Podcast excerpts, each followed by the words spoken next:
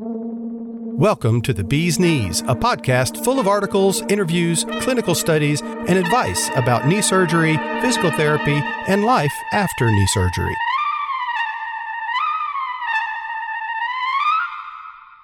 Hello, this is PJ Ewing. You are listening to the Bee's Knees podcast. We have an interview today.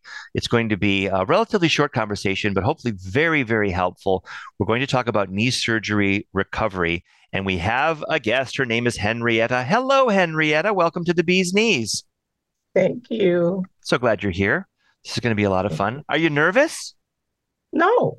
No, you're not nervous. There's no reason to be nervous. I, I do this for a living, That's though. right. No. I don't know what I'm thinking. I'm really glad you're here. You had gone through some challenges in the surgery recovery.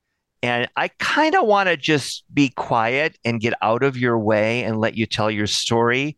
And then I'll pipe in with a couple questions. But why don't you just start maybe before the surgery, what happened at the surgery, the recovery, what it looked like, and then sort of whatever next steps you took. So I'm going to leave the floor to you. So before the surgery, I, I was having a lot of pain, not able to do the things that I love to do, uh, things like gardening or going to flea market or going uh, walking in the park with my husband. So it uh, it became so difficult to do any of those. So I decided to have the surgery.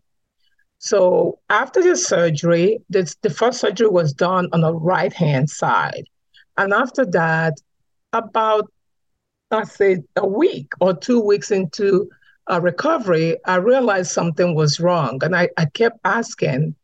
Um, I can't move my knee. There's something wrong, and and I, I can't do anything with my knee. And when I went back to see the doctor after the first, I think five weeks, at that point he is like, "Yes, we need to do manipulation," which I have no idea what that meant.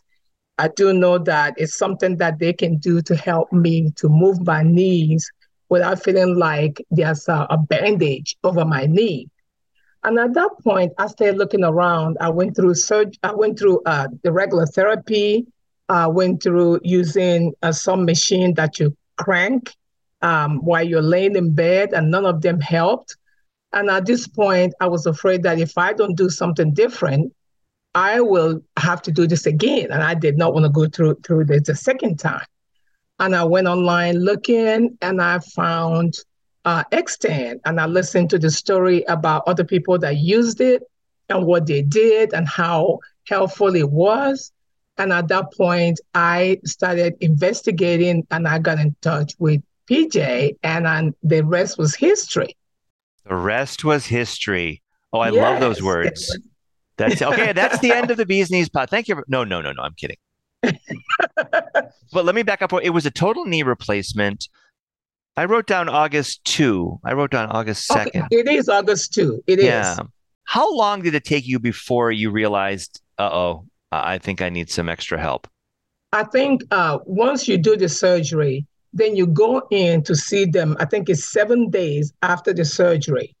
And when I went in, everything was fine. I was moving my leg. I was so excited. But within a week of taking the first bandage out, I started complaining to my husband, something is wrong. My knee just closed up. I couldn't bend it. I couldn't do anything. There was this band over the whole knee that I couldn't crack. And at that point, I, but I couldn't see the doctor till another five weeks. But when I went in to see him, as soon as I sat down, he looked at it and I had my complaint. He said, We have to do manipulation. Okay, so I'm going to jump in as uh, PJ, the friend of everybody with knees, just for a second, right? I think we all got one, at least one, probably two. Yeah. The first thing that my observation, my my powers of observation will suggest is that for everybody listening, if you're at week three or week four and you're not feeling right, Mhm. you start becoming the sticky wheel. Yeah. the wheel that needs the grease. You start calling the physician's assistant, you start emailing them. You do not take no for an answer. And if they've got you scheduled for five weeks later, you say, Mhm. Thanks so much. I really appreciate that. I'll be there tomorrow Yeah. because this isn't right and I need help because these weeks really matter. Yeah. Weeks two, three, four, five, they matter. It's not like, well, I guess we'll figure it out at week six. Well, by Yeah. the time Henrietta got to week six, they needed to do another procedure or they wanted to. It was almost too late by the time you have your Mhm. six week appointment. Uh, it's almost too late. I just want to chime in because you, you, Henrietta, have been an advocate for yourself, and everybody listening needs to stand up for themselves. The system Yeah. doesn't always work for everyone. That's why X10 is out there helping people in these situations, is because it's not like you fell through the cracks, even. It's just that sometimes Mhm. traditional therapy isn't going to solve the problem as much as we want it to. And Henrietta had to figure it out. That's that's my little commercial for self advocacy. Even going through the traditional therapy, I was complaining while I was there and telling them something is not right. But all they were doing, it, it was it was not a good experience because you get this thing that says, um, what was it again? No pain, no gain. And they're constantly pushing your knee to make it move. And even though I have a high tolerance for pain, I was like, get off my knee or I will kick you you know so it was where the one person is pushing in one person is pushing out it was just difficult so at that point i knew i i did not want to do that again I don't know that version of Henrietta. For me, Henrietta is just this nice lady. She's really sweet. She's always interested in a good conversation, not the lady that's going to kick. yep, that w- i got to that point I love it. Oh my God. All right. So keep telling your story. Sorry to interrupt there.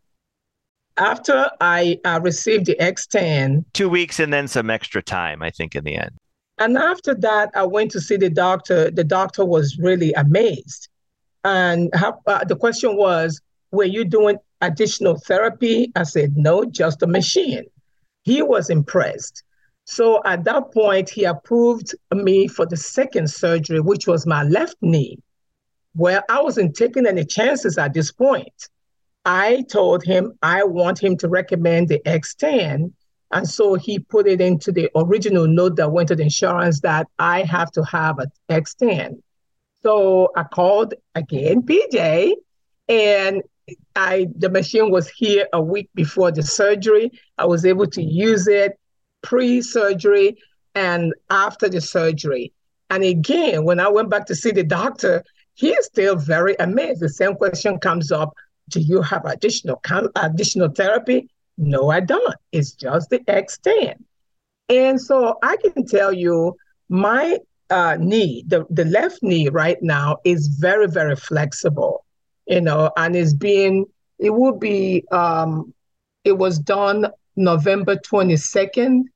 And so that's where we are right now. I think this month will be the second month, November, uh, that will be January 22nd. It will be the second month but it is really, really great. So I, I, I, honestly, I'm already recommending X10 to anybody that even mentions knee pain. I'm like, you need this machine if you're going to go through surgery, because I don't think I I will want anyone to go through what I went through with my first knee. That was not, uh, you know, impressive at all. It's beautiful. I uh, really appreciate your comments and your thinking. And it's just, I could talk, and people listening will say, PJ, would you please stop talking? We, we know you know a lot about X10. it's great that you're a, a big supporter of the X10 and think it's great, but what does it actually do for people and how does it help them? And, and, and that's why I'm so glad to have your voice here um, because yeah. I'm on the phone calls uh, 20 to 30 a day.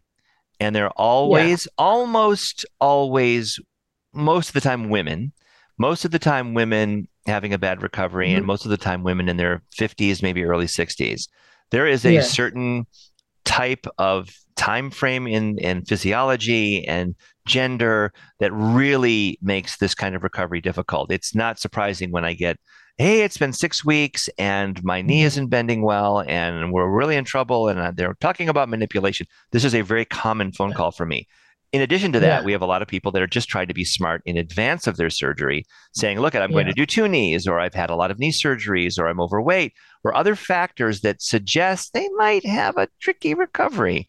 And we yeah. talk about it. I'm not, I'm not there to convince people to use the X10 on a, on a phone call, but I am there to sort of talk about where are the risks? What are the options? Should you wait? Mm-hmm. Should you see how you're doing first? Should you get an X10 mm-hmm. right now. No. You know, there, there are a lot of answers here because in most cases it's I think get an X10 first. Well, you know, it's it's not yeah. covered for everybody. You know, it's the, the insurance yeah. picture is limited, and that means that it has a cost for a lot of patients. And I don't want to spend anybody's money if it's not necessary. But I do know that it really, you know, for a lot of people, it is money really well spent, particularly those who have now gone through four, five, six weeks of therapy and it has yeah. not gone well. Like they're they're mad at the yes. world kind of thing. For me, it got to the point where is either do the the second manipulation or do something else.